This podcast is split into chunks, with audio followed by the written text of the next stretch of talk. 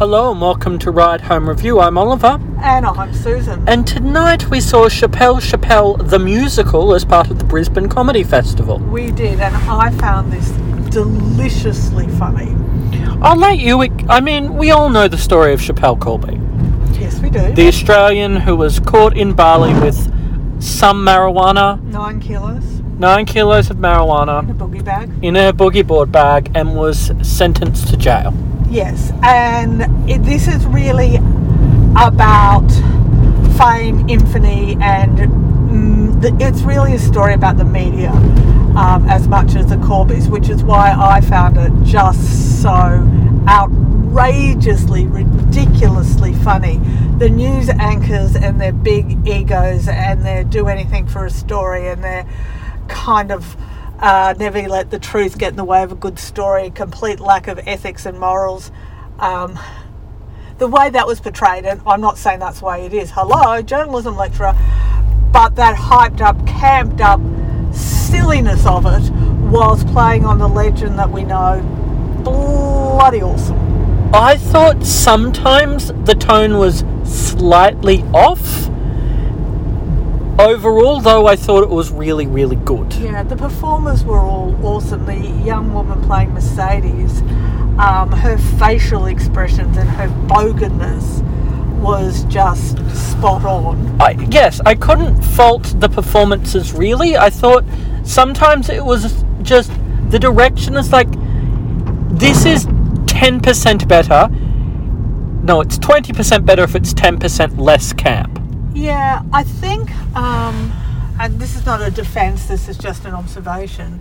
You were too young to remember the absolute hysteria and the media falling over themselves for the smallest little morsel of truth or speculation when um, Schapelle was arrested and thrown into a, a Balinese jail because pretty beauticians from the Gold Coast don't or shouldn't um, end up in jail in Bali, and it was all the Indonesians' fault or the Qantas baggage handlers' fault or you know somebody's fault, not her.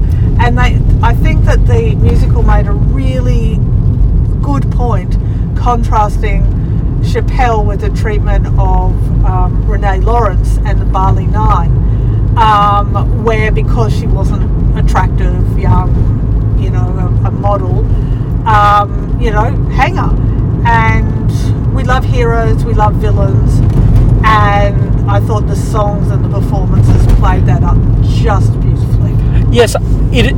Sometimes when you first see a musical, you want to dig into the score and discover the little morsels of very clever lyrics. Because I think in the, within those lyrics there are thirty jokes, maybe even more than that. that 50, who knows? who knows that just you hear it and go, "That's funny," but you want to kind of Yeah, it would be nice to, to read the um, the score. Um, but as, as somebody just sitting in the audience, I thought it was a tap dancing, singing, joyous celebration of scandal. it was very good. Um, yeah, rating. Um, it was a hundred percent high distinction for me. I, I just bought every second of it, loved it. I'm, I think, at the top end of a distinction. I don't think it quite crosses over into high distinction. For me, I thought on occasions it was too camp for its own good. It was certainly camp, but I loved it for it, and and that's okay. Uh, tomorrow night we are seeing Cooked, The Good Room Digi Youth Arts co production at QPAC. and I guess it will not be a tap dancing or singing or dancing uh, camp celebration. I doubt it somehow. No, and and that is the joy of the theatre, something new every night. So we'll see you then. Yes, we will. Good Goodbye. night.